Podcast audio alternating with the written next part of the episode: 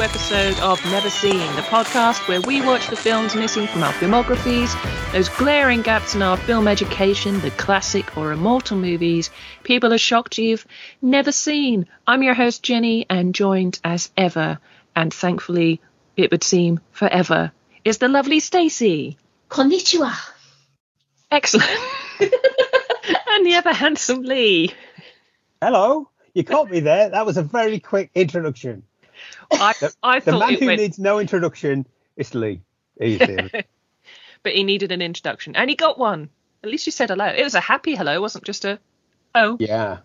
I liked it. It's Christmas. Well, Wow, it's gone.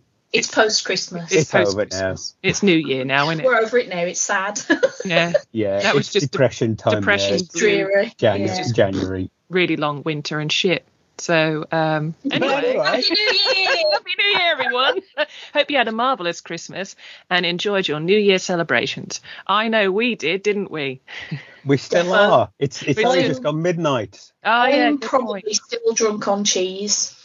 that makes honest. sense. Yeah, Yeah. yeah, I get it. I get it. I'm probably not.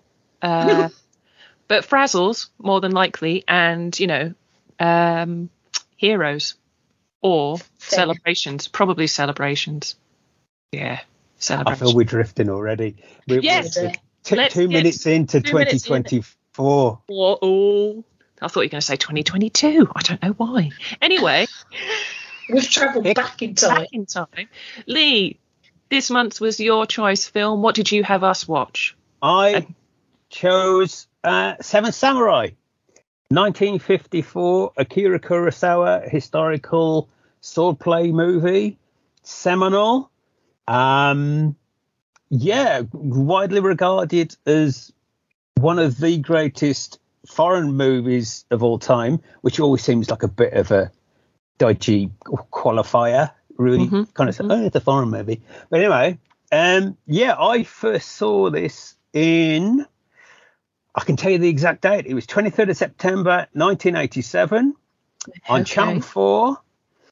And I was Just kind after of a, my second birthday. look. If you're going to keep doing this, I'm going to go away. What, Do it on your own. I love What you, you- Actually, what year did you say? This was 87. 87. Yeah, I was six. Yeah. Okay, I was 17. Aww. So, um, I've lost me. oh yeah, so so yeah, I was I was aware of it at the time. Um, I uh, I I was a big fan of uh, the Magnificent Seven, which we'll we'll come on to. Come to, I don't want to talk too much about that because we might save that for a whole other episode. Uh, but I'd seen. Here's a nice little tie-in. I'd seen the Magnificent Seven on New Year's Eve, 1985 and it just blew me away. I remember having to go for a walk at like 10 o'clock at night just to clear my head. I was that buzzing from it. So Wow. I, I'd known Magnificent Seven. I'd been ring. I'd kind of just discovered manga. There was a manga called Lone Wolf and Cub that Mhm. first comics had just been putting out around about that time. So I, I was kind of big into kind of like the Japanese uh, swordplay culture and, and that kind of thing. I think there was the, the, the, the Wolverine and Daredevil stuff. I'd got the ninjas and sort of samurai stuff was going on. So I was primed for it. I knew about it. Uh, so I watched it and I, I thought it was phenomenal. Um, this is Seven Samurai, but uh, I saw it again. I Channel Four showed it again the next year in July, and they they they pre- preceded it with a something they don't do anymore. It's a shame. Just like a, a one hour kind of masterclass from Yeah. I think from the the, uh, the the British Film Institute, something like that, like a lecture Mhm. talking about about it. So I could I could search for that online and found the date it was on. So that was nice. So if you've never heard of Seven Samurai, where the fuck have you been? For crying out but it's it's uh, basically it's a kind of eastern western, I guess is what you could call it, uh, about a uh, a farming village that's been attacked on a regular basis by bandits who are stealing all their food and supplies. So they decide to hire a bunch of samurai to protect the village and fight off the bandits. simple, simple story, three and a half hour movie, right? But it's it's but it's Akira Kurosawa's. I think it's it's his favorite film of his, and it's certainly I think his most renowned and most famous uh, movie. Um, and it, of course, it's been incredibly influential since. You know, there was the Magnificent Seven remake that came out a few a few years after, um, and then there's been a whole bunch of remakes and pseudo remakes from Battle Beyond the Stars in 1980, which was like a Star Wars version, like a sci-fi version. There was a Bug's Life, which was an insect animated version. There's uh, Seven Swords, which was like a Hong Kong wushu version. You've got the uh, the Three Amigos, which was the the, the comedy spoof version, and I think there was uh, Ocean's Eleven, which was was kind of the you know the the caper movie, Yeah. Oyster movie version. So it so it's been incredibly influential, and yeah, and just kind of a phenomenal movie, highly influential movie. So neither of you two had seen it, is that right? That is correct. Yeah. Correctamundo. Yep. Okay, so so had you had did you have any awareness of it, or, or when I mentioned it, was it was it like I've never fucking I know. So when you when you mentioned it for the pod, yes, I knew of it then. Mhm. But I've only I feel like I've only really known about it over the last like five or so years. Like, so when I was much younger, I didn't know anything about it. Okay. Uh, Mag- see, but Magnificent 7 Mhm. yes, I think there's something about the title of that film that's sort of been around in sort of my pop culture referencing brain for many a year. But Seven Samurai, not so much. I don't think until probably starting to pay more attention to film, not just in studies, but in just being a film fan and learning more about the creation and making of films and um, directors' influences and things. But I'd, I'd never seen the film, but it was one of those in the back of my mind I knew I wanted to see eventually. So thankfully, the you know we created the pod, and here we are.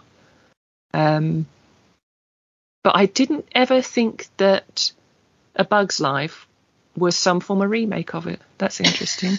Yeah, that didn't twig with me even slightly either until you just said it, and I was like, yeah, it's the same fucking plot. Of course it it's, is. a, it, it's, it's funny just 'cause- grasshoppers. you, yeah, you just go and read up about it, and like on like on various like you know podcasts and and and videos, you know YouTube videos and on you know, Wikipedia, they go and and there are those who argue that A Bug's Life was influenced by Seven, and you think, no shit, really?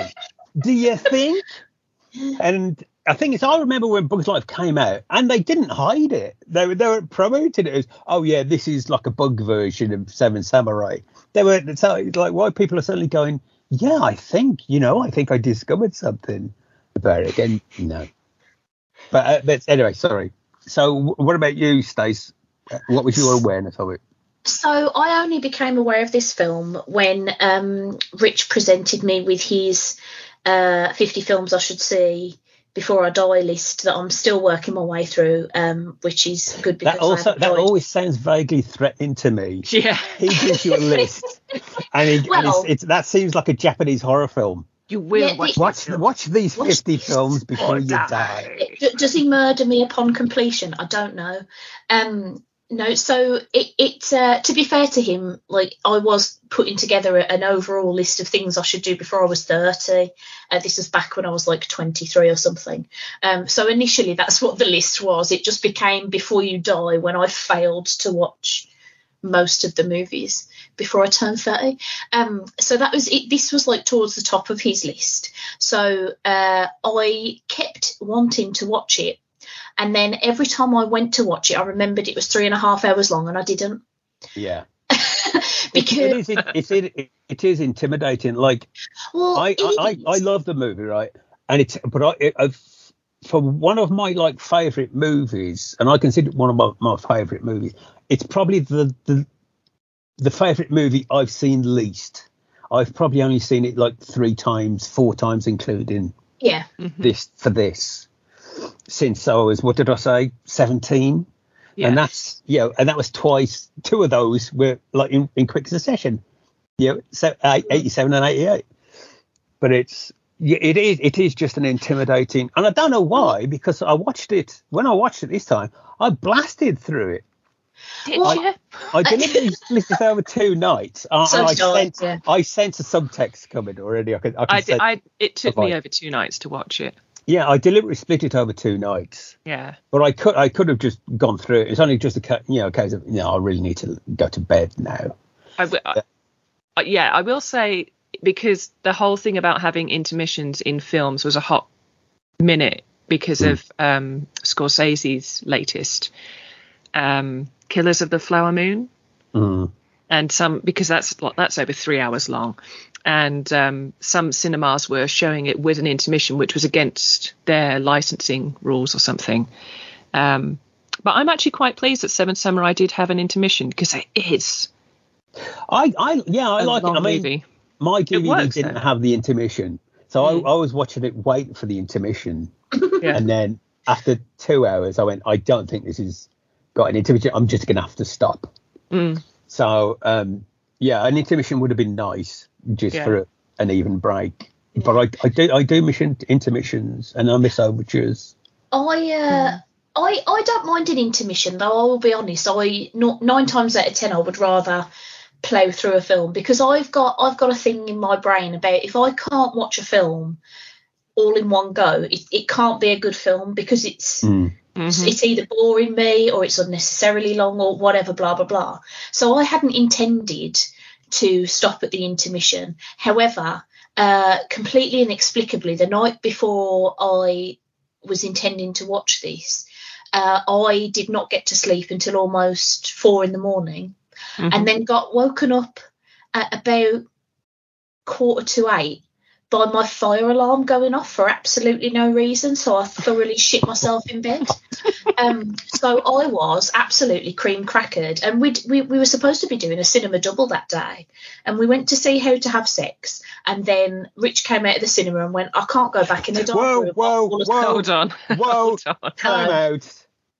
Yeah, it's not a it's not a raunchy movie. Have you Okay. just confessed something you might want to just not?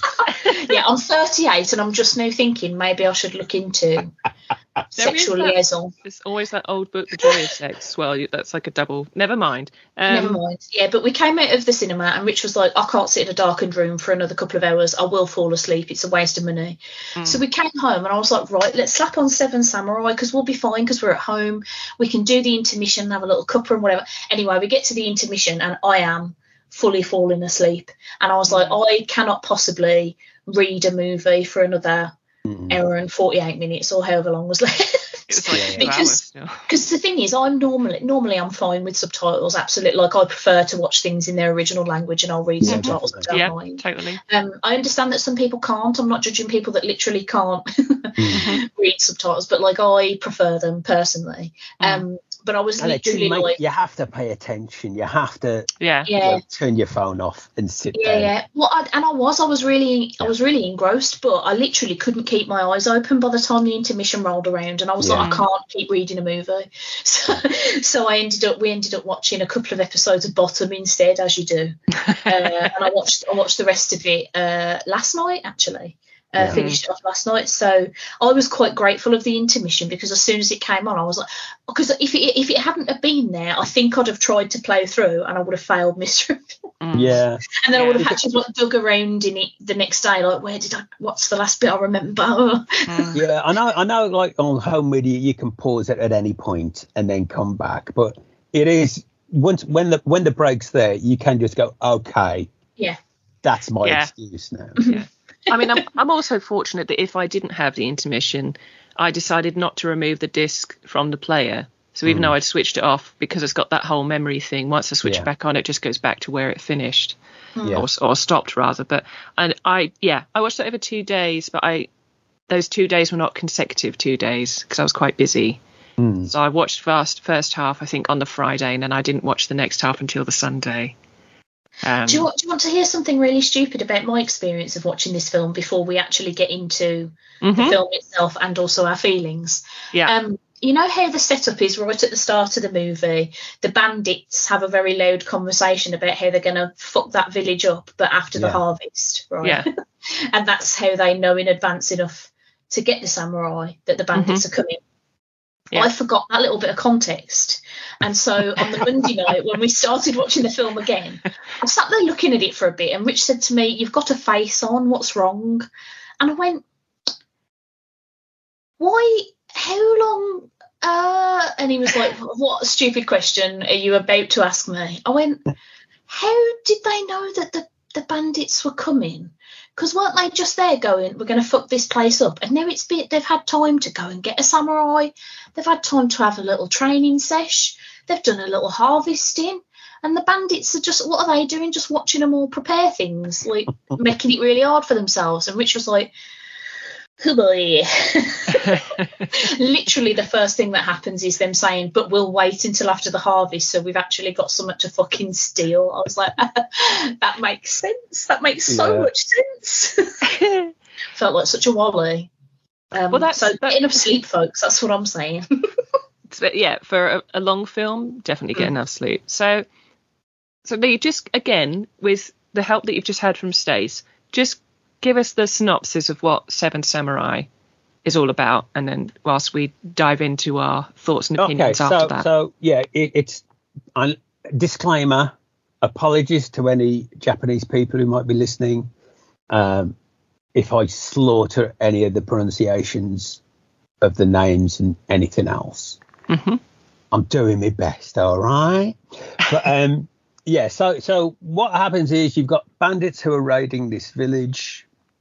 It's set. Um, it's set in uh, 1586, which is the Sengoku period of Japan, which is kind of important because that's a, a period of, of, of civil wars and there's a lot of stuff going on. Great social upheaval. Uh, there's not a lot of um, kind of authority going on. It's a bit of a free for all. Um, so the, there's no kind of um, I guess you call it a police force or anything like that. They're just kind of stuck. And at that period as well, you're kind of you're stuck with the life you're born into. There's a caste system, so if you're born a farmer, you're you're stuck as a farmer for for the rest of your life. Mm-hmm. If you're born as a samurai, you're stuck as a samurai for you for the rest of your life. And you, you know that due to the, the code of Bushido, which is the honor code of the samurai, you can't make money doing anything else if you're a samurai. So if you're as a samurai, you're um, beholden to a lord. You're a servant to a lord, and you protect that that, that lord and his um, kind of house or whatever you call it. If they fall and you're you know then unemployed, you've got to try and find some way to to make money, and it's got to be by being a samurai. You can't then go off and become a stand-up comedian or an artist or whatever, you know. So, so a lot of samurais would then fall into becoming bandits or crime, or they just take advantage, and uh, they would be kind of, you know, take advantage of, you know, the, the, their position and their privilege, and you know, typical stuff, you know. So. Uh, so the so the as, as they said the, the the village overhears or a member of the village overhears the bandits saying they're going to come back and raid the village for the harvest when the harvest's ready, which gives them several months to prepare. And there's a lot of you know pulling of hair and gnashing of teeth and talk of you know suicide and all this kind of stuff and and one of the villagers who we later found out whose wife has been kidnapped by the bandits on a previous occasion important plot point uh decide, says he wants to basically fight back against the bandits and kill them. Um and they decide to go and hire uh some samurai uh to defend the village. The only catch being they've got no money. So all they can do is offer bed and breakfast essentially for for samurai. So they're not going to get top of the range samurai. They have to, in the in the literal quote, find hungry samurai. Uh, so they go to the village, local town, try to hi- get their ass kicked by a bunch of samurai who aren't interested, who feel insulted by the fact that they're not going to be paid. Um, and eventually they stumble across uh, Kanbei, who's a veteran samurai, older guy, played by Takashi Shimura, a very esteemed actor in Japan, very prolific. Probably best known for being in the first Godzilla movie, which was made, released the same year, 1954. So, also by Toho Studios. So, he was in their two top movies of that year. Wow. And also, incidentally, um, their two most expensive movies of that year. And had those films flopped, Toho Studios would have gone bankrupt. So, anyway, so they they they find uh, this this samurai Kanbei. They come across him performing a a, a, a heroic act. A, a I think it's a thief has, has kidnapped a child and he's hauled out in a in a barn or something like Mhm. that, holding this this kid hostage. And uh, Kanbei um, does something remarkable in the context of the culture. As a samurai, he's got a top knot. He's got his hair in a top knot, and he decides to uh, cut his top knot off, shave his head, and pretend to be a monk, so that he can approach the uh, the, the barn under the guise of you know being a monk presenting food and try and rescue the child. Now, cutting off your top knot is is a huge thing for a samurai. It's a massive dishonor hmm to have your uh, your top knot cut off. In fact, if somebody, if if an enemy manages to cut your top knot off, that and leaves you alive, you basically have to kill yourself at that point. So it's a massive thing for him to do it voluntarily, Mm. and for you know in the benefit of a child. So he manages to rescue the the child, and the um, and he agrees. I can't remember now how he how he agrees. If he just agrees for whatever reason, he he, he agrees to help the um, these villagers. And then for the next hour, I guess, of the movie, he's putting the band together. He, he's he's uh, he's hiring these other samurai. Um, and then once they've Shall I stop? Shall I stop there? I'll, I'll go. No, I I'm think- going to go through the whole movie at this point. I think. You've nearly gone through, but we get the. We get, I think So we get we the get- we get idea the of what's. there, right? Yeah, yeah. I think So- that's perfect, Tom. Yeah. So he, yeah, some of the some of the guys he hires, I think there's um he one one of the he performs like a trick to see if uh how good these samurai are, which is he invites them, he puts the word around that he's hiring, and he goes into it's I think it's is it a bar or a tea house or or something like Something that. Something like that, isn't it? Yeah. and he gets um there's, there's a young a young uh samurai called Katsushiro. thank you Well done. uh, and he's basically become his kind of apprentice. Mm. He's uh, handsome too. Well, if you say so. So I, I, I couldn't possibly judge. So, uh, so he gets him to hide behind the door and basically clobber the samurai as he walks in. Um, the first guy who comes in spots the trick a mile away, and he knows he's got a good, uh, a clever samurai. That's that's Gorobei there, I think. Is that right? Uh, that is one of their names. I can't remember the order Yeah, that they yeah. in. So yeah, I mean, this this is an issue I'll, I'll bring up later. Mhm. Yeah. In that, at least three of the samurai are completely interchangeable to me. Mm. yeah, Yeah. and it's Uh, not, it's not it's not anything to do with their looks. It's to do with the fact that they don't often get referred to by name, and because Oh, it's oh, a long film, the Yeah, few times yeah. that they do, it doesn't click with me at all. Yeah, so you, Same. you've got the the four who stand out. You've you've got Kanbei, who's the leader. Yeah. You've got uh, what was his name? The kid, Katsushiro, the kid. Mhm. Then you got uh, Kikuchiyo, who's the uh, kind of like the rogue, Annoying the, one. the yeah. ruffian type. Yeah. And then you've got uh, Kyuzo, the master samurai. Those four stand out, and then the other three just kind of blend together. Yeah. Um, you've got So- the woodcutter guy. The only one I remember is Heihachi, who's the one who dies first. Yeah, the, the woodcutter guy. Is that the one that made the flag?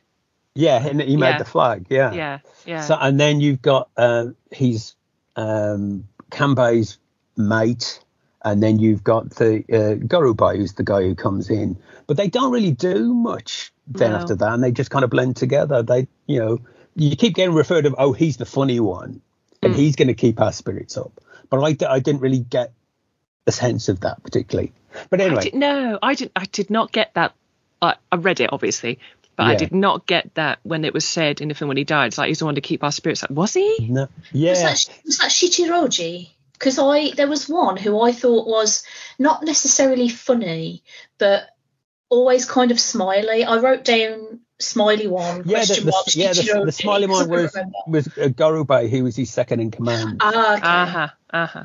Which, yeah, and I re- I only realised when I was doing my notes that I got a Gorobei and his and Sh- uh, Shichiroji, who was his mate. I got those two crisscrossed. right. Yeah. Yes, I Uh, must have as well. Yeah, I I got those two confused. But I thought one of my problems again, I don't want to say like I got problems. I'm kind of nitpicking here. Is with uh, Kikuchi Chio, who was played by Toshiro Mifune, and he's brilliant in this. He's so wonderful. He's outstanding in Loved this. him. but he's Mm. kind of over characterized. He's Mm. every, he's got everything. All, all all the quirks and everything. He's got Everything Yeah. that's annoying about a human being is he absolutely well, was. He's got he's got the Yeah. complicated background. He's got the he's the comic relief. He's kind of like the Wolverine, rough around the edges guy. he's always you know, he's he's, got- always going after women. He's, yeah, he's the womanizer. He's got the soft center. He gets on with the kids. Mhm. and all that kind of stuff. Now, one of the things that the Magnificent Seven does, the remake does, and does does well, is that it takes a lot of those things and spreads them out a bit to other characters. right. so, so Charles Bronson, who plays the, the the guy who's chopping wood, essentially, he gets the he bonds with the kids in the village, and he gets a little separate subplot about his relationship with the kids in the village. So that makes sense. And stuff like the, the like the subplot about him being a oh spoiler alert by the way. So it with this his uh, subplot about him being um a farmer farmer's son. in, in his yeah being a farmer's son and being essentially being a, a villager himself Mm. and not a real samurai that goes to the kid character in Ah, okay. in. So they kind of spread that, and you know, the womanizer goes to Steve McQueen's character and, and stuff. Steve Yeah. McQueen's character. So Makes sense. they, yeah. they spread that around a bit. So the, the the the seven in the remake are a bit more rounded and more identifiable yeah. uh, as characters, whereas in with with Seven Samurai, I felt like clearly Akira Kurosawa was just in love with you know um, that this this character and with um, um, oh god. I've gone blank. Toshiro Mifune, because they got on really well. and They made about 15 movies together. Okay. Yeah, that And makes sense. Kind of, uh, apparently, the original draft of the script was called Six Samurai, and it was just about six samurai, legit. Yeah, the other six. And he went, well, this is really dry. They're all really sensible and honourable, and yada yada yada. So he writes in this this scoundrel character and and brings the script to life. And I feel like he just fell in love with that character and was just putting everything into into Mm. that. And I feel Yeah. like he's a like I say a bit over characterized, like they could have done with spreading that wealth around a little bit. Yeah. I mean, you got Yeah. three and a half hours, man. Give give give some other scenes to a couple of the other guys, you know. Yeah. Yeah. And I completely agree. Yeah. so um, so yeah, so I, I think, it, but then you've got the like I say, but you've got the the cool um Kyuzo, the Master Samurai character, I loved who him. has very few scenes, but but just shines. yeah. Steals all of them. Yeah, just, he does. just, just, I mean, just for the, I mean, there's, there's that that first time you see him where he's having the the mock duel with with the guy, which Yeah. was recreated completely. James Coburn plays uh, that character in Magnificent Seven, and he petitioned for that role because he loved that role. He was a big fan of the the movie, and he petitioned for that role.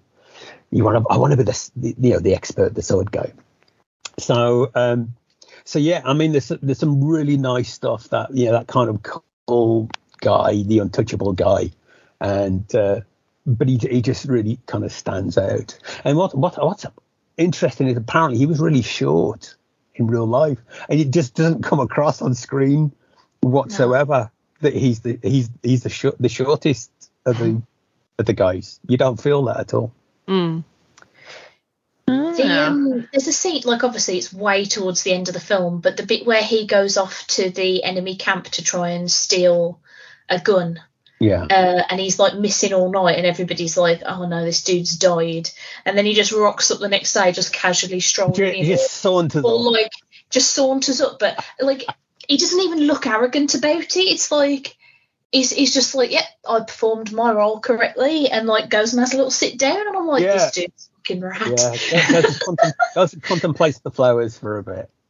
yeah. It- yeah, it's just phenomenal. He's that character is very much like what I think of when I think of samurai, in the Yeah. sense that like you know he's very sort of you know buttoned up and proper, but also he'll kill you so much as look at you. Well, what's what's interesting about the movie, and I didn't get this until doing some research on it, is that it's actually a kind of revisionist western in a way. Like we when we talked about the good and bad and the ugly being a revisionist western, where it, it, it you know it inverts a lot of the tropes and cliches. Well, that's what this does. I didn't realize, but because this was my first kind of samurai movie, so this this was the template of what a samurai movie should be. Yeah. So, but what was this did the same thing is it that it inverted a lot of the the tropes and the cliches of, of swordplay samurai movies because they're all very you know traditionally they're all very honourable, very clean cut. yeah, Uh, and and with this, they sort of go, you know, they talk about um, hiding in a battle, or you know, you know, just to survive. And, yeah oh, I just, I just hid, stuff. I hid in the bottom of the river. Yeah, all this kind of stuff. You find out, you know, that you know, it talks. They they talk about the. Um, I mean, it's a it's a big old scene where uh, Kikuchiyo just rails against the samurai when they find out when the samurais find out the village have got a store of samurai armor and weapons, Mhm. Which reading between the lines means that they They killed him. killed them Killed them. Yeah. if if they come because you know kind of in self defense they'll kind of if they come across a samurai on their own they'll kill them and just kill it you know to protect them so and they you know the samurai the group of samurai go well fuck these guys I just want to kill the lot of them Mm. and and Kikuchiyo just rails against them going you've made them do this you you you know they're animals but you made them animals Mhm. you know, you, you when you when you you're having your your battles, you're burning the fields, you're wrecking the villages, you're raping the women and kidnapping the women, you're murdering the old folk. You know, this is what you expect. This is this is what you made, uh, and it's just a phenomenal um, scene.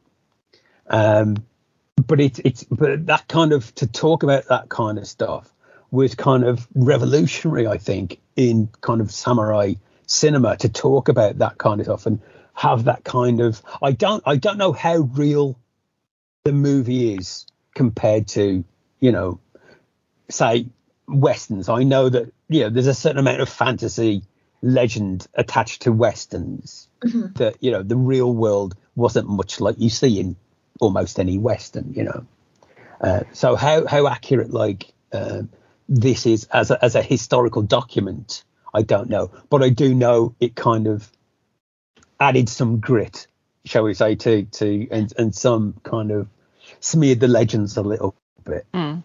um, which was quite you know different and a bit shocking to uh, to Japanese audiences at the time. Well, I mean, I found it quite shocking to my own audience uh, now in 2023 because, like, I will freely admit, um, I've not seen any other like samurai movies that were made by actual Japanese people in Japan. Mm. Um, and so, like, with the the sort of Hollywoodized versions that I've seen, they always do like romanticize that idea of like Bushido and Yeah. you know all the, the code and the honorability and stuff. Um, and again, like I can't vouch for how realistic this is because I didn't knock around in like you know the 1500s in Japan, but it seems to me to be more realistic because a lot of the I went through a, I went through a real all of Japan phase, right? And I read a lot of books and I read a lot of things. And I remember reading one article the once that was basically like what you have to remember about samurai, right, is that even though all of these teachings did exist and we can clearly see, you know, X, Y, and Z in books or whatever from the past that say like, you know, these are the rules, this this is the kind of life you have to follow, you have to do this, you have to do that on honorability and blah blah blah. The is it five or seven principles of Bushido? I can't remember, but mm. like they're like those things did exist, but samurais are also human people, and human yeah. people are messy and flawed. so it's yeah, very rare that you'd get a samurai who was fully on board, probably with everything that Bushido entailed, because yeah. humans have needs and desires, and some of them aren't very nice people to begin with. And well, you know, that's it. You've got power and privilege, which which naturally corrupts. I mean, it's interesting that this came out in '54, which was after World War II, mm-hmm. and you know the, the the Japanese army did some pretty nasty things in, mm. in, in the Pacific, and a lot of that was under the guise of like a twisting of the Bushido codes and stuff like that, which we won't go into because it's a bit grim and heavy for for mm. a bunch of wankers like us to talk about. Yeah. But it, but it's I, I I I have to see that some of that was reflected in in the making of the movie. There was a, mm-hmm. there had to be a certain that had to have an effect in the same way that the same year that the atomic bomb had an influence on Godzilla. In the you know in the, in the exact same year, I, I, I have to s- s- think that there was that was some kind of influence that kind of um, brutality that was that was clearly happening, you know, in World War Two. Um, had to have had a reflection on that, deliberately or accidentally. Uh, but uh, but yeah, I, I, I, think it's it's it's it's interesting. Also, considering how uh, dark and heavy this has suddenly taken a turn, how funny the movie is. Generally. You're, you're talking. You know, the first um, two hours it's kind of goofy. There's a lot of arsing mm. around and jokes and you know silliness and taking the piss out of each other. And it reminds me a lot. There's there's a movie called The Dirty Dozen, which was a World War II movie.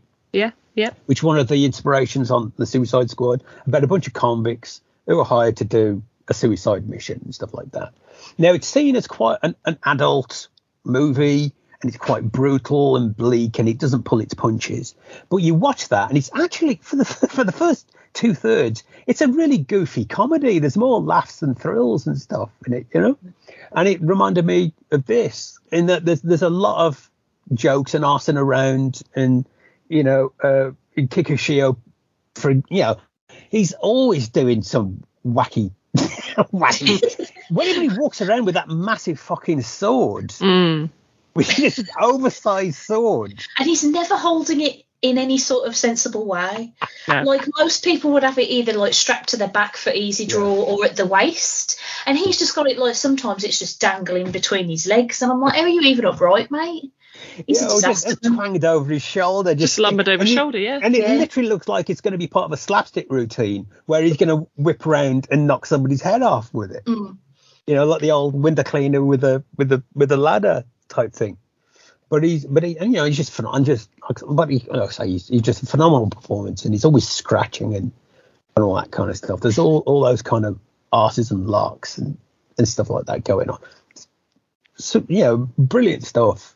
Mm. But, um, I, I think that um, the the first so I've been worried about watching this because I know it's one of your favorite films if mm. not your favorite film and I knew it was long and uh, I had a vague idea of what it was about yeah. um, not not much I knew it was about seven samurai defending a village that was like basically it um, and that what I thought was really interesting about it is how that first sort of hour and a half to two hours really lulls you into, into a very false sense of security because once the bandits actually turn up, like shit gets rough really gets savage. Fast. And yeah, and it's and what I appreciated about the way they uh, sort of choreographed and filmed the sort of you know uh, bandits sort of um, raid sections was that nothing ever seemed like it seemed really human to me in that there wasn't like you know perfectly executed moves with you know graceful beautiful sword fights yeah. which again is the kind of thing we'd see if it was a hollywood yeah it, it seems um, very unchoreographed i mean i know it was choreographed and very yeah. you know intuitive mm. but it doesn't it's not flashy it looks it's, like a bunch of people scrapping for their lives. Yeah, yeah, and it's, yeah. And it's like, oh shit, and uh, and that like you sort of almost forget at the start that there's even stakes because everybody, like you say, is having a laugh. Like the bit where Kikuchiyo is trying to tame that one horse, and he yeah. just the yeah. horse ends up just bucking him off and pissing off, and he's chasing it down the horse. Yeah, like it's so funny. And then all of a sudden you've got people like yeah, just like murdering each other with spears and, and swords and like there's guns going off and arrows and houses are on fire and collapsing and yeah, I was like, I mean, uh, the, holy the crap! Point, yeah, the turning point for me, I think, is the bit where they that there's the, the they they realise that some scouts, some bandit scouts have come out and they and they they track them back to find out where they are, mm. and they're they're in some I think they call it a fortress or something like that and they go and they go back to basically track them back to kill the um, to kill the bandit scouts,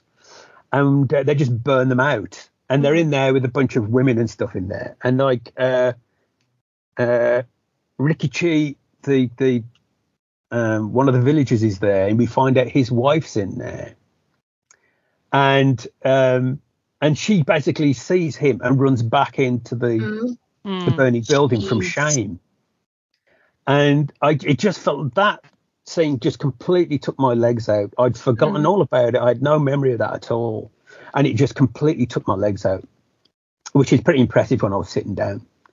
Um, yeah, but it it it just yeah it just caught me off guard, and, of course, and that's where you get the first fatality amongst yeah. Mm-hmm. Well, and it's especially cool. after coming after all those japes, because that sequence with the horse is not particularly long before that. It's like no, yeah, uh, and then yeah, it's that's that sequence just ugh, like when when it when it sort of starts to hit the fan and you suddenly realise oh that there are actually stakes and that actually maybe all the seven samurai aren't going to make it to the end of the movie mm-hmm. it's all of a sudden it's like oh no squeaky bum time and i must say it's very weird to watch it over two nights with the intermission because it felt like i'd watched two different films mm. yeah it felt like the first film was just like a bunch of lads getting together for a fun time like uh, the hangover but set in 1500s japan and I was like, oh, this is great fun. This love it, like absolutely loving it. And then the second half is like minor japes. Right now, it's going to get dirty yeah. and bloody, and well, I mean, not so much. Wait, you can't well, really that's tell, it. Yeah, not bloody at all because it's brutal. Yeah. The, yeah, and I thought that's quite a quite a thing to do, to have to for it to feel that brutal, mm. and the, but there's no kind of blood or gore because it's the 50s. Mm. Yeah, but yeah. you know, there's, there's, I don't think there's a single shot of any blood in the movie at all. No, I don't. I don't recollect. No, don't think so. Um, um, and even if there was, it'd be in black and white as well. So you know that that mm. tones it down. But it's it's it's interesting because because it's in black and white, I thought it actually looks like it's from the 30s. Now whether that's just different film stock or or whatever, but it kind of looked older than it was. If you look at all the mm-hmm. films from the 50s, say from you know, Technicolor was around and all that kind of stuff, and I think you know there, there were color movies in Japan at that time as well. I did. I so, did have to check the date of it because it did look older than I thought, and it didn't yeah. help that the makeup wasn't very good mm. in places either. There, there was, yeah, there's some. Some of the bald caps are. The skull caps obvious. were not were not very yeah. good at all. Yeah. yeah. But uh, you know, you, you but you go past those. You know, you go okay, forget those. But it, it and there's there's some there's some very kind of like we, when we were talking about um, the good and bad and the ugly, we, we were saying that uh, they cast a lot of faces. There's a lot of very distinct faces in that, and I thought that this is the same. He's he's cast some very distinct looking faces, almost cartoony looking people, like mm. the guy uh, who um, Kyuzo has the duel with at the start. he looks like he's literally just stepped out of a cartoon. Yeah. He's got the wild eyes and the freaky beard and spiky hair and everything.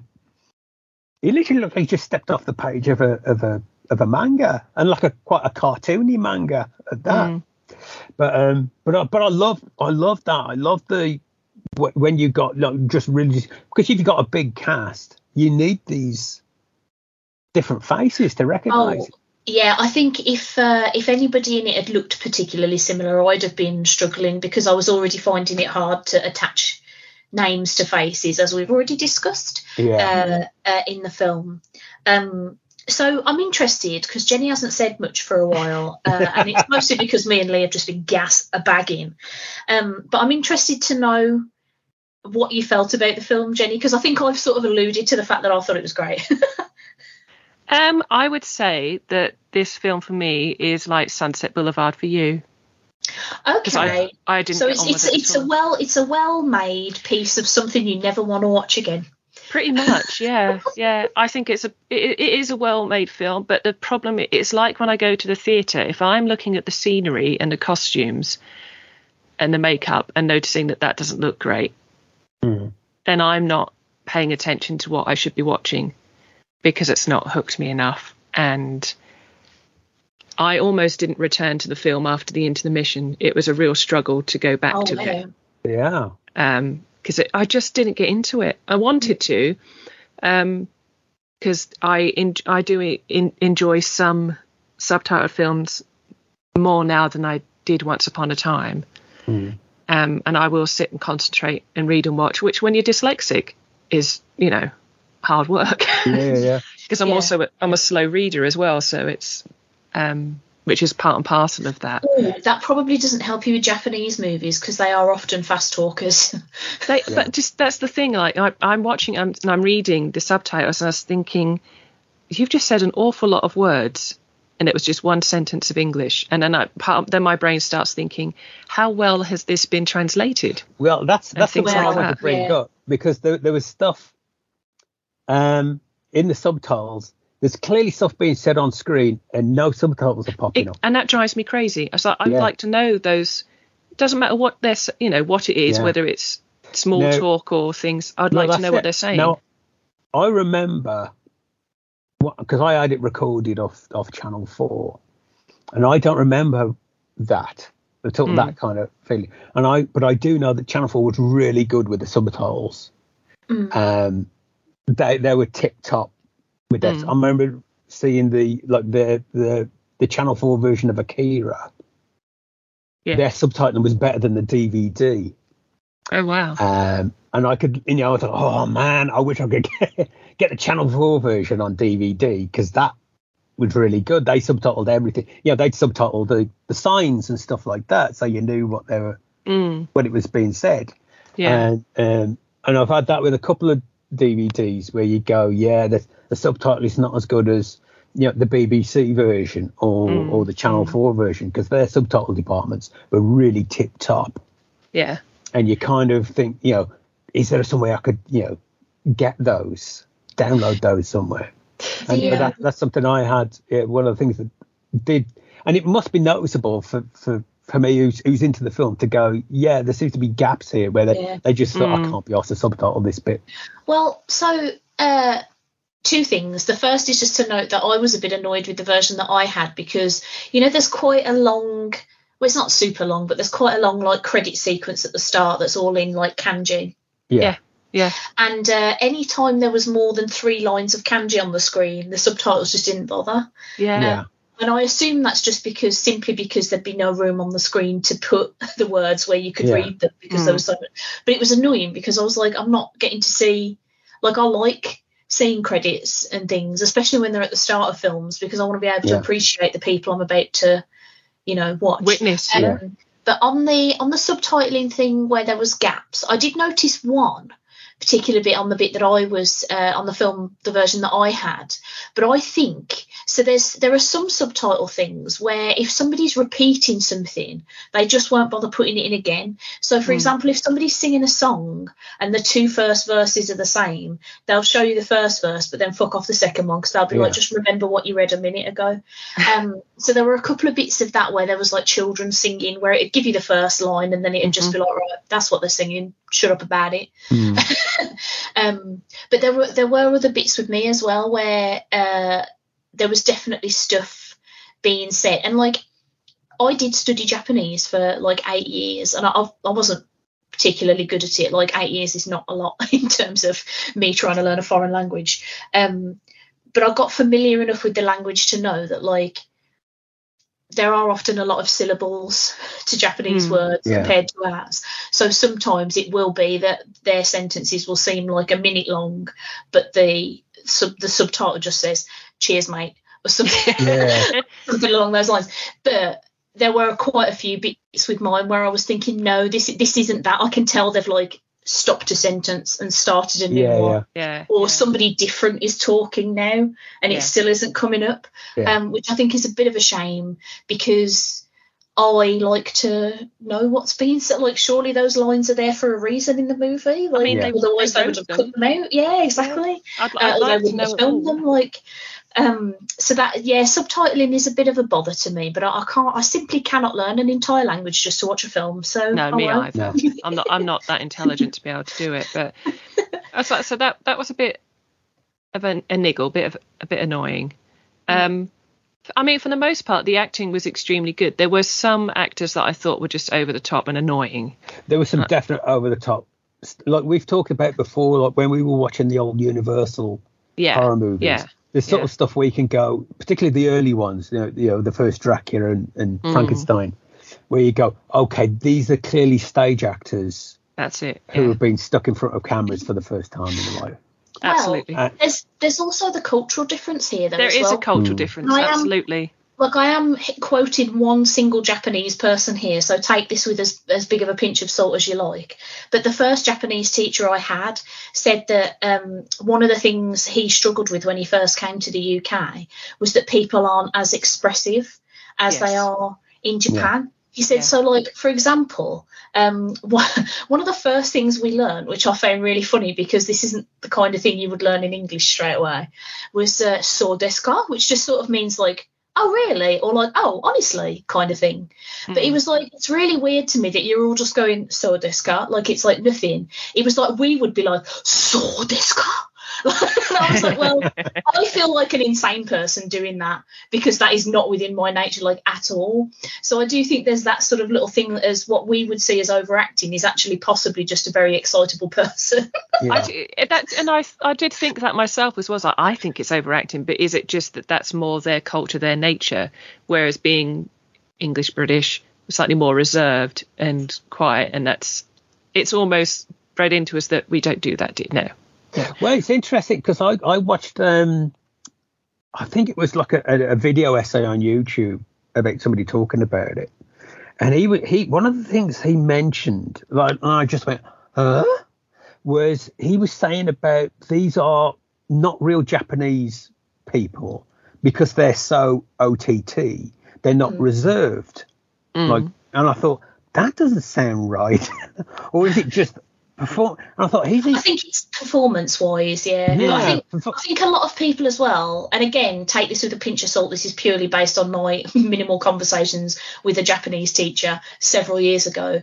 Um, but he always said that when you're relaxed with people, so if you're with friends or very close family, you can be like as big as you want to be, and nobody Yeah. will judge you for it. yeah, yeah, Yeah, I mean, I'd hate for anybody to watch like carry on films and and think that's the. I mean, I know That's I behave like that, but I want I wouldn't want them to think everybody in in Britain behaves like that. Mhm. And yeah, Mm. to- no, you know, quite, I mean, yeah, pulls Yeah. those faces and stuff. But um, but yeah, I, I guess, and it's you know the, the the theatre traditions and stuff like that. I mean, certainly there's a lot of yeah that kind of I recognise from Kabuki and stuff like that. You go okay, Mm. that those big grimaces and Well, stuff like that. I think balances as well with that those are the members of the cast who are more stoic and reserved. Like Yeah. that is what people are like. Not everybody is Yeah. loud and obnoxious. Not everybody is quiet and reserved. Like people are people, aren't they? Yeah. Um, so, but I just I do I do think sometimes with the the overacting thing, I think that feels more noticeable to us because it's not stuff that usually crops up in the films that we watch unless Nicolas Cage is in them. Yeah. no, it's true because I, I mean the the samurai that was the extrovert and he was somewhat comical, but I mostly found annoying. So even I though he was, so much. he did some great things, but I mostly found him annoying. I thought, fuck's sake, mate, you just need a bit of a slap. But oh, man. I I think I think the turning point for me with him was that that scene that Lee mentioned earlier, where he, where you sort of find out that he's actually not Yeah. really a samurai and comes from a farming background. Yeah, absolutely. Um, I f- I because felt- that it it it, sho- it shows you why he's so like sort of uh he's sort of brash and big and and I get yeah. Once you learn, against things. Yeah. yeah, when he's you know holding the baby and is like, this is me, this was Yeah, this the- was the- me. That's the burning it's, it's brilliant. It's. Oh it's, su- it's a superb scene. Yeah. And that's that's just it. It's it's like with Sunset Boulevard. It's like I didn't I don't hate it. Um, I can't say I enjoyed it, but there were moments that did stand out that were really great. That I, I mean, it's, very good. it's a big movie to get dumped in the middle of. It is. um, You know, it's it's it's a you know it's if I was going to introduce you to samurai movies, I'd probably you know you'd, you'd naturally go to this one because it's it's it's the big one kind of thing. But also, I- you think yeah maybe you know something like R- uh, Rashomon that's a bit smaller that you can you know You know, and we and, ease yourself into a bit more. and we talk about you know big and and time wise long movies a lot and Mm. how we're all more than happy to watch them and i do find the japanese culture and, and samurai especially fascinating Mm. and and the history of it and i i have i'm like you stace i haven't watched many um specifically japanese made like samurai historical drama films i've watched obviously westernized uh, modern ones, and even Yeah. then, they're they're not really uh, like historical pieces. They're more modern pieces. But and I guess you could say the romantic, romantic romanticized, sorry, va- variation of it. Unlike this, that shows and tells the more darker side of uh, the samurai's nature. Um, I've just lost my thread, but um, sorry. Uh, but yeah, I I. th- it's a shame I couldn't get hooked into it because it's got all the elements there that I I should have really loved, but for some reason I just couldn't. Sometimes Get those into things don't come together, do they? For Yeah. you, you yeah, I mean, yeah, there, but it's still a shit pile. Yeah, and, and sometimes Yeah. you know you might not be in the mood for it as well. And it, there, there could No. have been some of that. Too. It's weird because I just looked at this was just over three hours with intermission, and I Hmm. was like, okay, the the other movie that I can sit through and watch, and I could sit and watch it in one night is 1954's A Star Is Born. yeah, um, and that's that's over three hours intermission, and that's missing film reels. They put in still photos and the sound that they've recovered for it. yeah. But I mean, that, that's a musical, really, but it's a massive drama as well. Um, so I can sit through these things without a problem. But yeah, this one was a a real Oh. struggle. See, it's it's interesting because I thought of the two of us that you would probably like this more than me, and I was very worried that Lee and I were going to have a falling out again. But um, I mean, I'm not I- surprised that you like it a lot because I know that I'm a big Japan wanker. Yeah, Well, yeah. I mean, you because you and you you you know and understand the history of it, like Lee does a lot more than I do. I feel like I'm sort of still very new, treading into that world and understanding it. I think I think the thing the thing for me that that I knew I loved this movie uh, when the intermission came on because I was actively annoyed at myself for being tired, too tired to carry on watching it. Um, Yeah. I could have easily played through that in the in the one night if I hadn't have had like three and a bit hours sleep the night before. Absolutely. and been rudely awakened by the smoke alarm. Um, because I just think what what I really liked about it is um, and it's funny because it's kind of the opposite of what Lee was saying earlier. I quite liked that they all had sort of distinct personalities and roles, like within the within their sort of team. Um, so I I quite enjoyed that uh, that Kikuchiyo had quite a lot going on. um, Yeah. But I found like I found Kanbei really mesmerising. I like the fact that he seemed to be because I think they referred to him as a Ronin at one point, which is like basically they a did. samurai without. Yeah, well, yeah, Yeah. they all are essentially. Yeah. Yeah, yeah. Um, so like what I really liked about him is that like well all of them really, but particularly him was that he didn't really think twice about doing good things just to do good things. Yeah, yeah, yeah. Mm. Um, you know, like you were saying when he cuts off his uh, his top knot to try and you know save that kid, which I will admit I did laugh out loud when that kid came out though because she the woman kept shouting about her baby and the crying sounded like a like a small tiny baby. And I was like, oh my god, this guy is evil. He's keeping a baby hostage. Kid comes out, he's like seven years old. Yeah. it's like- Now, admittedly, admittedly, I would shit myself if I was seven years old and a strange man dragged me into a barn.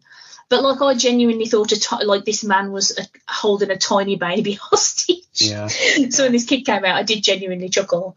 Um, but like, I, yeah, I loved him. I loved the one who was always smiling. He always seemed like super nice and uh, and chill and like calming everybody down or like rousing people up when they needed it. Um, Mm. It is a bit of a shame that that the other three sort of sort of fade into the background a bit, and you Mm. kind of like, Mm. oh, uh, mm. But um. I think the four with the particularly strong characters, like I was really drawn to all of them, and immediately I was like, well, I need to know what happens in this film because if Well, they don't make it to the end, I'm a cry. Well, that's it. Yeah. It's, it's interesting that the the four who stand out really stand out. They're really super Mhm. well drawn characters. They've all got their own little subplots. I mean, the stuff with the kid, I can't think of his name, um, Katsushiro. Katsushiro.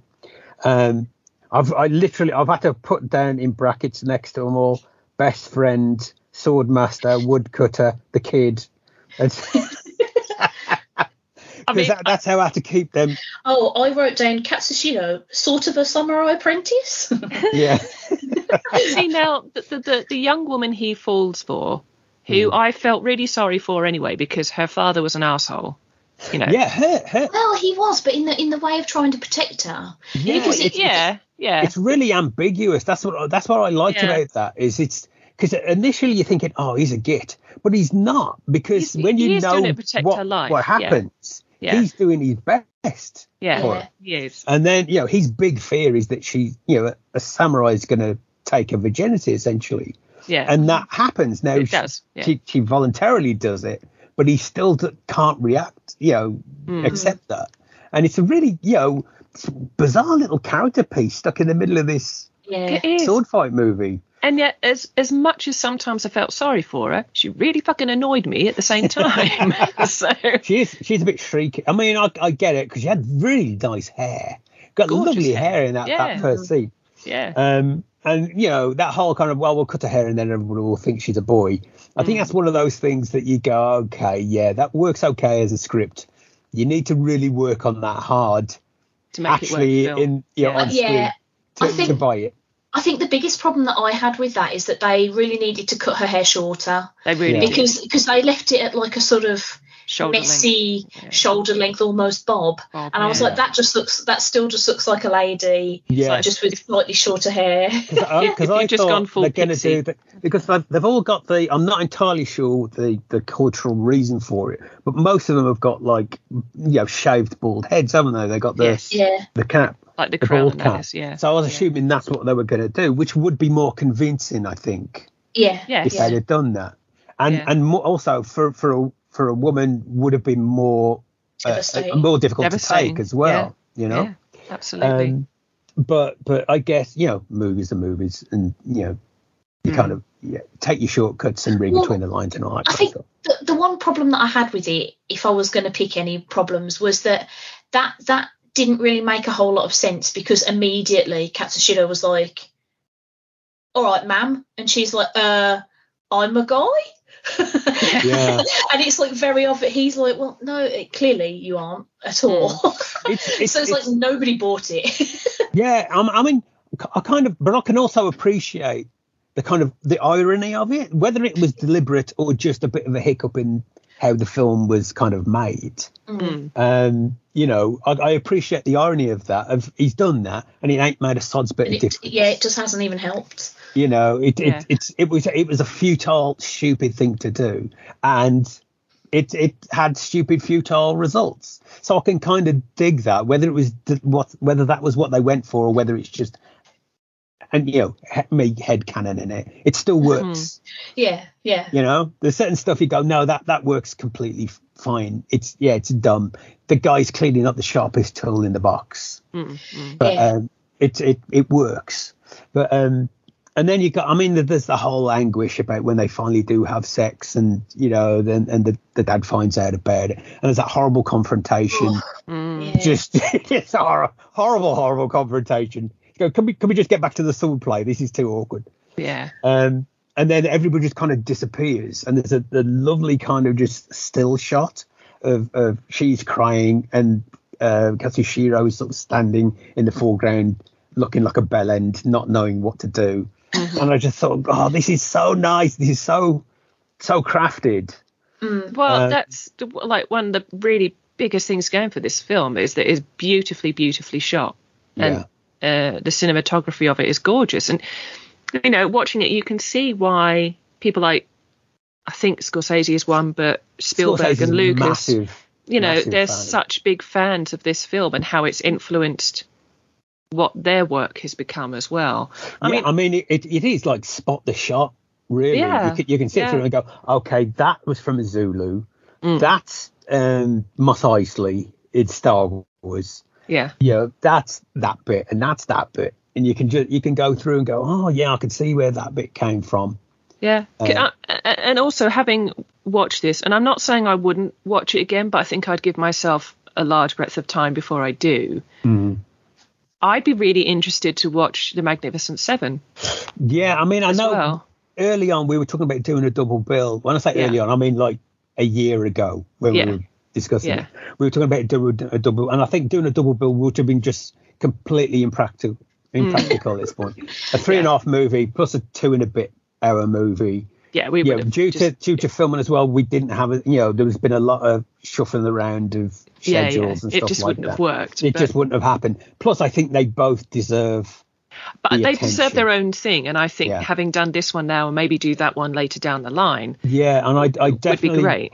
I'd definitely be interested in seeing how you what you think of Get on with that um, one. Magnificent Seven because I think as remakes go, it's tip top and it does pick up a lot of like for example one of the quibbles I've got and I can see why they've done it. So this isn't a knock at Akira Kurosawa at all. Is the villain makes no impression at all. He's got no apart from looking cool with an eye patch and big horns on his hmm. helmet. He's got he's a non-character. He's completely mm-hmm. a non-character. I don't even think he's got a name. He may have had he might have like about two lines of dialog mm-hmm. but that's because he wants the bandits to be basically a force of nature. So the first time you see him, the opening shot, they just come on as a black shadow and a rumble of thunder. So he literally wants that. I think this is me being a wanky film student. I think he literally wants to p- depict them as a force of nature in the same way a thunderstorm would be, or lo- locusts, or something like that Yeah, he, he's not he's not interested in giving them a backstory or giving them character or anything like that. They're literally just a, a tide that comes mm-hmm. in. yeah, Now, but to me, I go that that feels. A, I want somebody to hate. I can't hate this guy. I can root for the good guys, but I can't root against this guy because there's nothing there yeah. to, to go against. It's like rooting against the clouds. It's it's like my problem. What was the what's the Twister? The movie Twister, right? hmm you I can't get into that movie at all because there's nothing to kick against. All you've got is these these dumbass weather people driving into storms. Yeah, but that's that I drove love that me film. mad because oh, no, it drove me mad as well because it's you're supposed to be like, oh no, this force of nature, these tornadoes, but all I'm thinking is, why are you driving toward it, you absolute drunker? Get out the way, man. Away They're from it, you fool. Just get out the way. But so so one of the things that the Magnificent Seven does is it gives the bad guy some depth and some scenes and some personality and stuff. And it's um oh god, what's his name? It's um oh Jesus. it'll come to me. Eli Wallach, who we all loved in Oh yeah. The and the Ugly, he Yeah. plays the bandit. So he he does a great job. He does a phenomenal job of giving this guy some personality and some scenes Oh, nice. and some dialogue and some really important scenes and some. They give him some texture and stuff like that. So that Mm. works really well. Um, uh, so that and that that's like I say, there's there's there's certain things that the the the, the remake cleverly, which is what a remake should do, is is come out and go, okay, what can we do different Mm. that stays within, you know, doesn't betray the original, but throws a few twists for people who've seen the original. Yeah. So there's a couple of, you know, it, it's there's there's some scenes that are almost identical, beat Yeah. for beat, and the dialogue is almost lifted. Um, and then there's other bits where it'll throw you. There's a couple of twists towards the end that kind of throw you and go, okay, I didn't see that coming. Mm. But yeah, so I'd I'd really like to, Yeah, I think we'll have that as a future yeah. future episode. I think because Is there a bank holiday next year that we'll be recording on? we'll find out. We'll plan it because it'll be on. It's a bank Yeah, holiday it's a bank movie. holiday. It's usually on then. But I, t- I tell you what, another thing I did I did in, like with uh, Seven Samurai was the score. I thought the score was great. yeah, yeah. I really enjoyed it. It's it's just lovely music. Well, that, Um, that that opening bit, the kind yeah. of atonal kind of drum beat, is just phenomenal way to start a movie. Yeah. Oh yeah. Uh, and I think you could still. I remember I was watching Ahsoka. Uh, Yeah. Was it? A couple of months ago, a couple of few few weeks ago, yeah, yeah, and I'm pretty sure the first episode is playing paying homage to to Seven Samurai because I just wouldn't be surprised. you, Absolutely. you got that dark, dark, yeah, the black screen, and then Yeah. this kind of music coming in. Yeah, It, it just Yeah. felt like a, a deliberate homage to me. Um, but it is, yeah, it is incredible stuff, and it's nice that they've all got their own separate little themes. The bandits Yeah. have got their theme, the samurai have got their theme. I think uh, Kanbei's got his theme, and uh, Kikuchiyo's got his kind of jaunty, jaunty little theme hmm as well. But it's, um, but yeah, and I, I found myself kind of humming it afterwards, which is always a good sign. Mm. Yeah, no, it's a really lovely score. So, see, there were elements that I did like. It was just Hmm. overall, as a package, it didn't hit, hit all the boxes Yeah. for me. I mean, yeah, I mean, if it doesn't work, it doesn't work. I mean, we could, you know, it sometimes things don't, they don't click, or sometimes they don't click first time. When you come and rewatch it in a couple of years or whatever, you might And go, it oh, will okay, too. I get it now. Yeah, yeah, no, Uh, exactly. It- yeah, so and yeah, like I say, the the the, you know, the the was it the day or day and a half Mm. break between the two halves probably didn't help, and all Well, that stuff. You yeah. never. um, I you probably know, could have watched it the following day. It was just a case of I wasn't sure I wanted to, but I knew I, but I knew I had to. I didn't want to come to the recording like, yeah, I couldn't finish it. So And see, and yeah, see, that's that's a shit mindset to have to go into a movie to Yeah. watch as well. yeah, I'm actually kind of intrigued to see if there's ever a film where one of us just nopes out halfway through. Yeah. well, I'd be intrigued to see if uh, if that ever happens because I've only ever like walked out of a, a cinema once. Uh, I'm not, I'm very much a completionist. Like I'll if I start a book and I hate Mm. it, I've got to finish it even if I'm only a chapter in because I'm like, well, I've started now. Yeah, I mean, it's, it's re- I mean, I will just nope out of. a- I've never walked out of a cinema. Mhm. Um, no, I, I, I would have done for Batman and Robin, um, but I was with a date, and I thought I can't, I gotta fuck this, love. Let's go.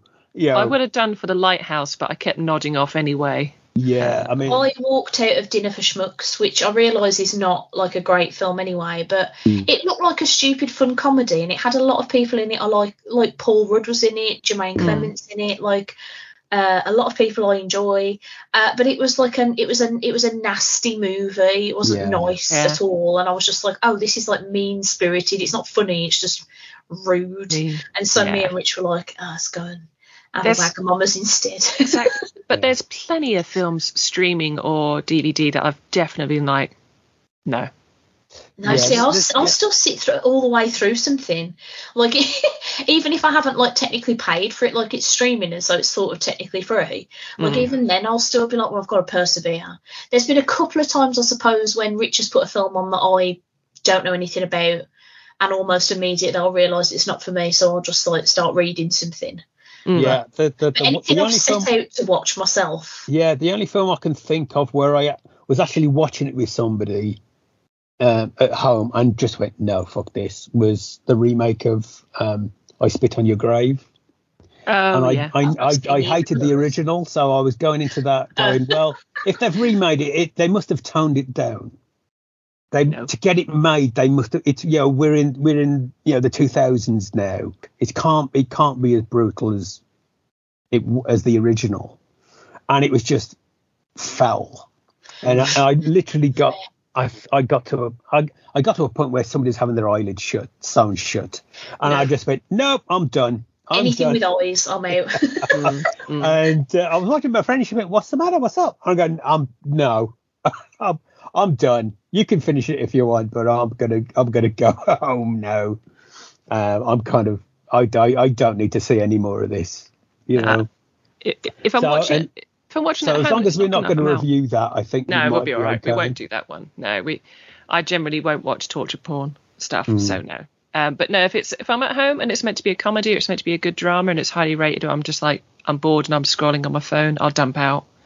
Just not, yeah, just I mean, not there's going to waste plenty my of time. I'll just sit down, you know, if it's on the telly or whatever, and go, Yeah, sure. yeah, yeah, ah, fuck this, I'll turn it over. You know, uh, I don't think I ever nope out of anything if I was required to watch it for a podcast or whatever. I'd No. feel obligated to have to. That was like I this. feel like I feel that's the- obligated. I feel like that's going to colour your enjoyment of it anyway, though, because if you're feel, if you're struggling enough that you want to Mm. know out of it, but then you force yourself to watch the rest, unless it does like a massive 180 at the end for you, like you're just Well, that- going to that- hate But that's what I'm can always happen. hopeful for. See, that's what I'm always True, hopeful yeah. for. Like, I mean, that you can know, happen. I Great mean, I Escape. yeah, I Yeah. got halfway through Napoleon Dynamite, and I've just still I not was seen on that. and just went, nah, fuck it, I'm done. And then um, went back the next day and just loved it.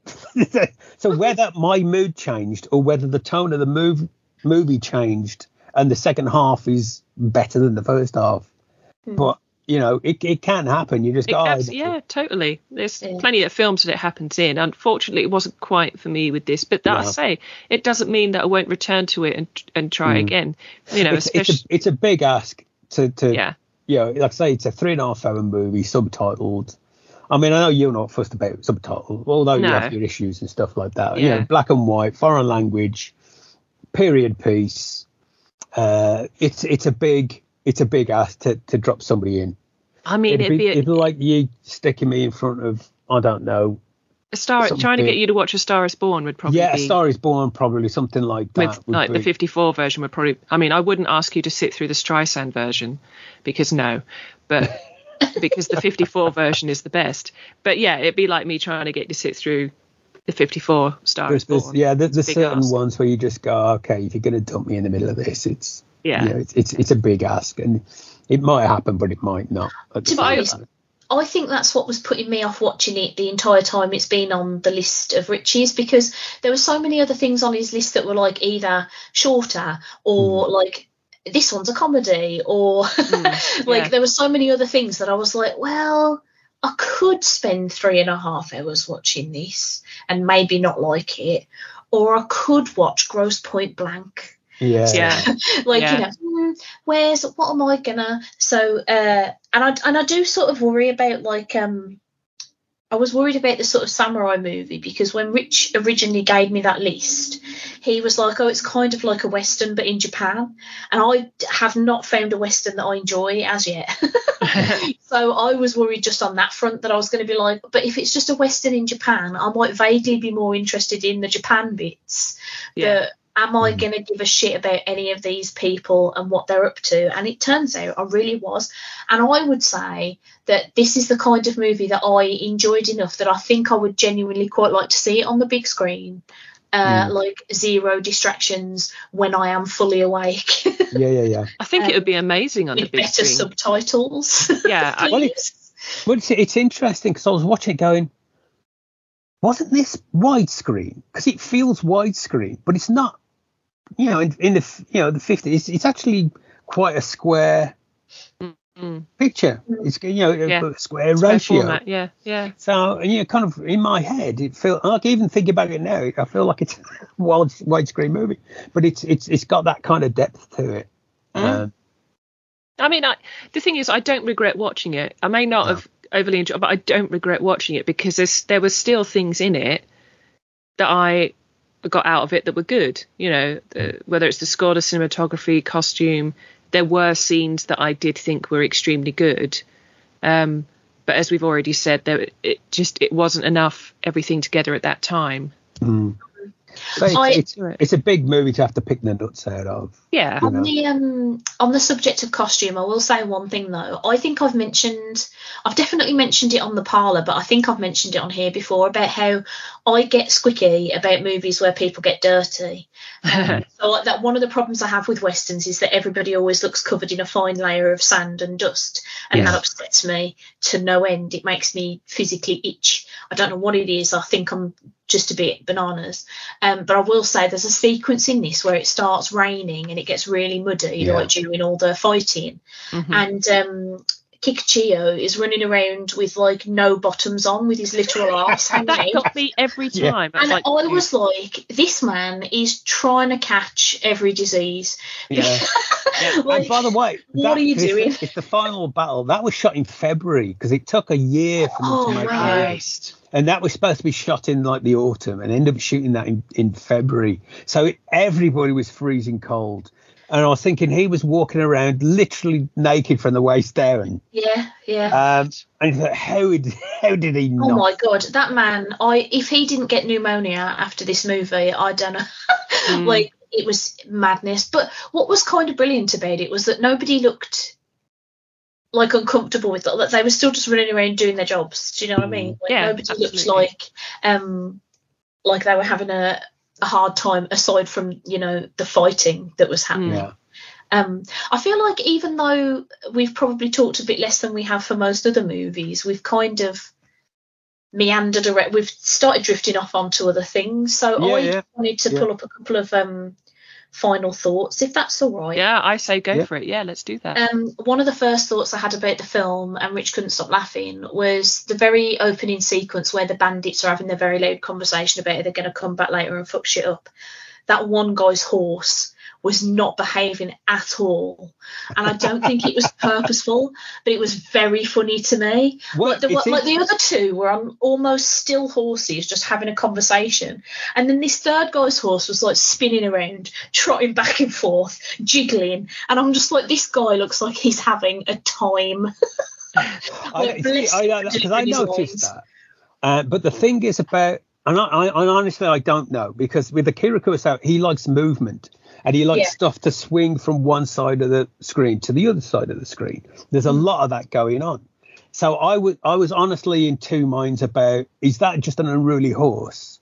or, or is that guy literally yanking the reins backwards and forwards to get movement on the screen so he's not just sitting there doing it and if you if you, I've, I've watched a few like commentaries and stuff like that where people praise that up and down about him see how he keeps everything moving in the screen Yeah. and and whenever anybody says something like that my head's just going yeah but is that just an arsehole of a horse I, yeah, that's that's all I could think because, like, I mean, I don't know what it was like making films in the fifties, but I Mm. just feel like it, it's it, it, it it wouldn't surprise me if there was like the odd sort of acty horse that was just like, no, I will not do what you say today. I am not in the mood. Uh, well, I I yeah, I say I, I don't know how what the what the situation was on on like multiple takes for for Yeah. this. In none of my Mm. research, it mentioned about whether he was like a one take guy or he do you know where he's a Kubrick and he did loads of takes. But um, I, I know he was a bit of a technician and he knew what he wanted when it was on screen. So I'd Yeah. find it difficult to think. I, I I kind of lean towards the fact that it, it's deliberate. That it's yeah well i found it i found it quite funny because if it it's funny if it's not intentional because it's just a horse being an asshole which is Mm. funny and it's it's also kind of funny if it is intentional because it sort of undermines everything that bandit's saying because it looks like he can't control his own horse which which is very funny um but like I, I again it was another thing that i liked because it feels real because like the, yeah, yeah. I didn't want to bring this film up because it's fucking shit, right? But I'm gonna. When I was younger, I thought. Have you ever seen the movie The Last Samurai with Tom Cruise? Yeah, yeah. So I thought I thought this film was the dog's bollocks when I first saw it because I was like, wow, isn't Japan beautiful? Aren't samurai honourable? Wow, isn't Tom Cruise pretty? Um, and I was sort of a bit, and the score by uh, I think it's Hans Zimmer it's like proper brilliant. Mm. Um, but as I grew up and realised that actually that was just the, the story of a white man saving a load of people because why not? And also it's stupid and shit. like Well, I I've still grown liked it, although I haven't seen it for a while. I have grown to sort of hate that film. But one of the hmm. like big things that bothers me about it since I saw it like as more of a grown up was that like nothing is out of place in that film and it feels so like unrealistic which is Yeah. funny because it's ostensibly trying to be realistic to the time period it's in but there's like there's never a hair wrong on tom cruise's head uh, Mm. there's nary a Mhm. horse that that even snuffles out of place like all of the samurai are perfectly lined up and like and it just like it, it's so like hollywood stagey and i Yeah. really appreciate like um one of the reasons i really like uh certain actors like okay i don't actually think he's a very good actor tobey maguire but everybody rags on him for that scene in spider-man where he has a proper ugly cry Yeah. but that's that, to me that is a human crying Yeah. like, yeah. have you ever looked Yeah. at yourself in a mirror when you've had a cry? You look like a fucking disaster. I don't know why people think that that's an unrealistic portrayal of a human crying. Yeah. that is what your face looks like. You grimace, snot comes out, there's tears Yeah. that really bright red. You look like an absolute disaster. Uh, and I, I like I really appreciate. It's why I appreciate Arnold Schwarzenegger as well, even though he's not like the world's greatest actor. But he's not afraid to look like a Burke. Like he'll pull a face. He'll sh- you know strain all of his muscles till all of his veins are showing and he looks like he's about to pop because that's what the moment needs Mhm. And i appreciate that sort of acting and that sort of filmmaking where you know things don't look intentional and you're not sure whether was that an unruly horse was that the direction they were going in Yeah. Do you know Yeah. what I mean? Like I like Yeah, yeah. that sort of thing because it seems more natural to me than yeah, like I a mean- perfectly still horse while a man delivers a speech. yeah, I mean, I know, I know he, he, he, he did a kind of in, a different kind of approach to it in that he, he shot everything with three cameras Mm. because he, he, he, he, cause he knew it was going to be kind of chaotic, Yeah. you know, particularly in the battle scenes and stuff like that. That they're not going to be able to reset and sh- reshoot and stuff like that. So he set set up three cameras. He had three cameras on every on every shot, Hmm. so that he, he'd have coverage, so he could edit stuff together. So, uh, and I think that adds to the, the the authenticity of it. That it does just feel um, real and, and kind of Yeah. almost documentary style. Um, And I think the black and white helps with that as well. It, it it takes off that kind of sheen, that cinematic sheen off of it a little bit Yeah. and, it, and you and you do for because it's an incredibly small story. If you think about it, a little village being attacked by thirty guys ain't ain't that big in the in the scheme of things, but it feels big. It's like with Jaws, a single shark off the coast of a of a of a seaside resort isn't that big a story. It's not you know earthquake or anything like that, or you know. Mm. Yeah. Whatever. It's kind of a small story, but it feels big because it's big to these characters. It's big in their lives, and I think, and, and it makes you feel that, you know, that it's it's you- it's not like it's not Lord of the Rings with a thousand orcs coming over the mountains and all that kind of stuff. It's not Battle of Helm's Deep, Mm. yeah.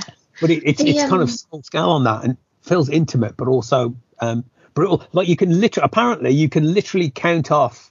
You see them counting off the dead bandits. Yeah, yeah. checklist. And apparently that's legit. You can you can count the dead bandits as you go through the movie, and you see all thirty get the chop, kind of thing. Yeah. You know. And I thought that's that's that's kind of the detail I like. That kind of that it, that you can because I've done that. You know, like whenever you get a countdown in a movie, they go, "There's only we've got five Oh. minutes before the bomb goes off." And then Uh, my 30 brain minutes is later. literally counting it off. Or if they go, "We've only got 30 seconds," I can count 30 seconds. You lying fucker. That's for two minutes. Yeah. No, that was uh one of the things I really liked about the film overall is that because I was so invested in the characters, it didn't really matter that the stakes weren't, you know, like the whole of Tokyo's about to get destroyed. It was like Yeah. this little group of farmers, all they want to do is fucking sort out their barley and their rice, Mm. like, and live. Uh, that's all they want. Yeah. Uh, I think this, you is know, this and is, you I, get- I mean, not to beat upon the, the Marvel movies because you know everybody seems to be beating up on the Marvel movies, but like uh, one of the things I wish they'd learn is not everything has to be cosmic. It doesn't have to be cosmic scale threats every single time. You can have Yeah. something just that's going to affect a couple of people and it's important. It can still be valid.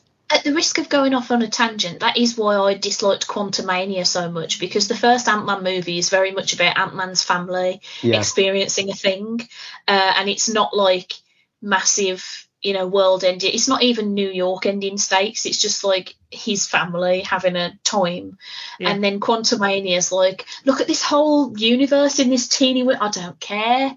Who are these people? I don't give a shit.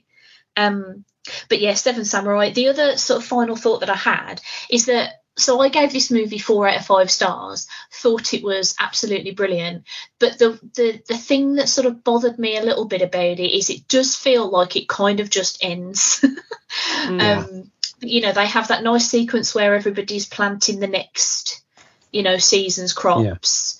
And then it sort of just finishes, and it didn't. I didn't feel like I had closure on some of those smaller stories, like what was going on with uh, Katsushiro and Shino. Like, did they? Yeah, yeah. Mm. I think like does her dad stop being a massive bellend about it? Like what happens there? Yeah. Um, do the samurai like are they all going to stay in that village? Is that village you now protected by? Are they now like family, I guess, or are they going to you know roning on off somewhere else after? Yeah. Like I was sort of chomping Yeah. for like almost like an epilogue. But I mean, it's it's nice in a way because you could just make up your own how it's going to work out. But Yeah. it feels like it's very of that time because Lee and I have watched a lot of movies from around this sort of decade in the 60s, and a lot of them were just finish a story, the end, bye. yeah, it is just And like it's just- done. Goodbye. Don't, Yeah. don't let the seat Credits bang you in the back of the legs. That's exactly it. And and, Mm. and, there's, and, we- and we'd be texting through these films, and, all, and we'd get the the end, you know, title card, and Lee would literally text the end. We're out. go, go home. That's it. Off. You know. We're done.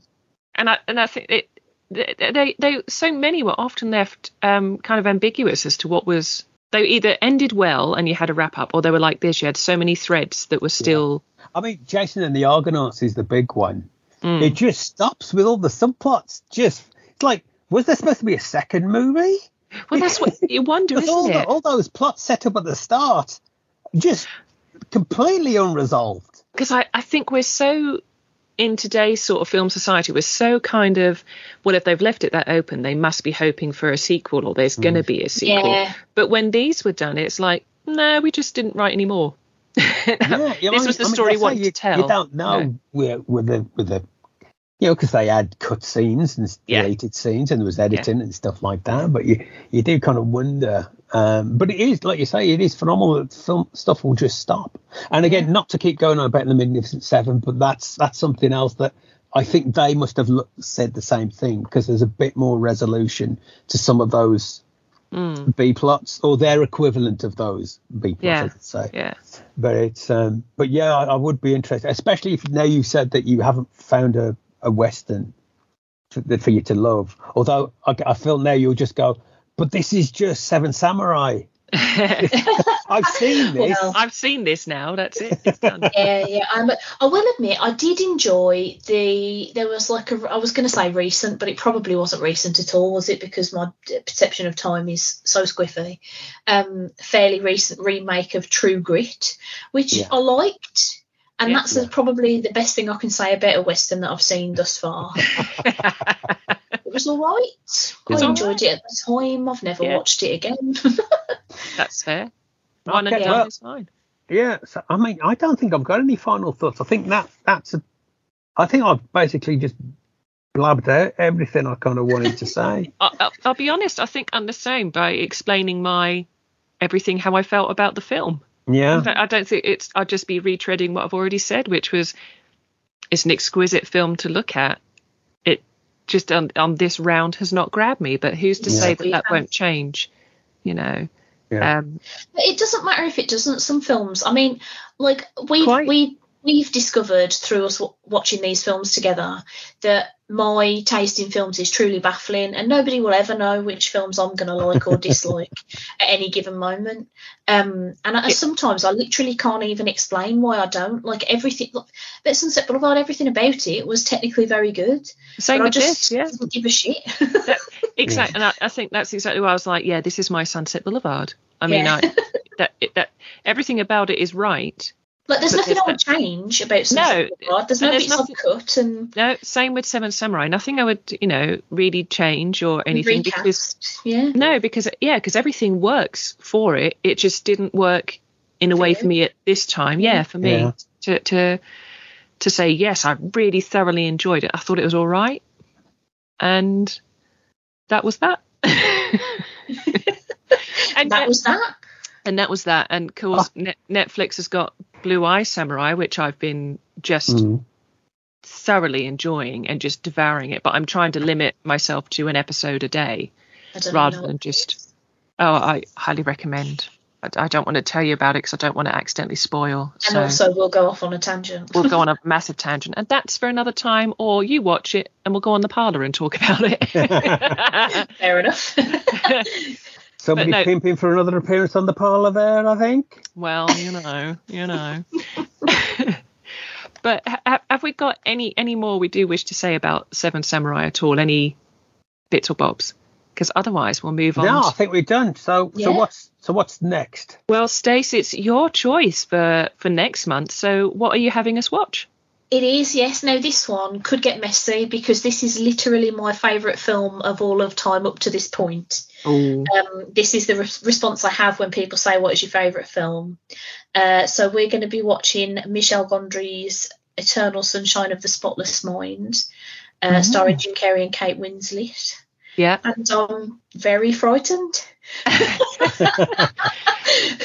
Don't be. I mean, I do like Jim Carrey and I love Kate Winslet, and this is one that I have never seen. So, I look forward to that. Yeah. And we. Okay. Have you seen it, Lee? Yeah, I've seen it. Yeah. You've seen it. Okay, so it's just this is just a me one that I've not seen. So, all right. Well, we look forward to that next time, then, guys. Well, in that case, thank you ever so much for listening. This was Never Seen Seven Samurai, and we will see you. See you? No, but we will be here next month with. Uh, I'm going to get the ta- title wrong. Eternal Sunshine of a Sunshine. Spotless Mind. Yep. There you go. Ah, did it. Gonna fuck that up next time. All right, so until next time, guys, it's Jenni saying goodbye, and Stacey Sayonara. and Lee. Ta-ra for a bit. Until next time, guys, this is Never Seen. Hey everyone! If you'd like to follow Never Seen on the socials, you can find us on both Twitter and Instagram at neverseen underscore pod. If you'd like to follow me on Twitter, I'm at AngelJ5. You can find Stacey on both Twitter and Instagram at Stacey's Parlour. That's Stacey spelt with an EY and Parlour with a UR. And you can find Lee on Twitter at lovelylee underscore G.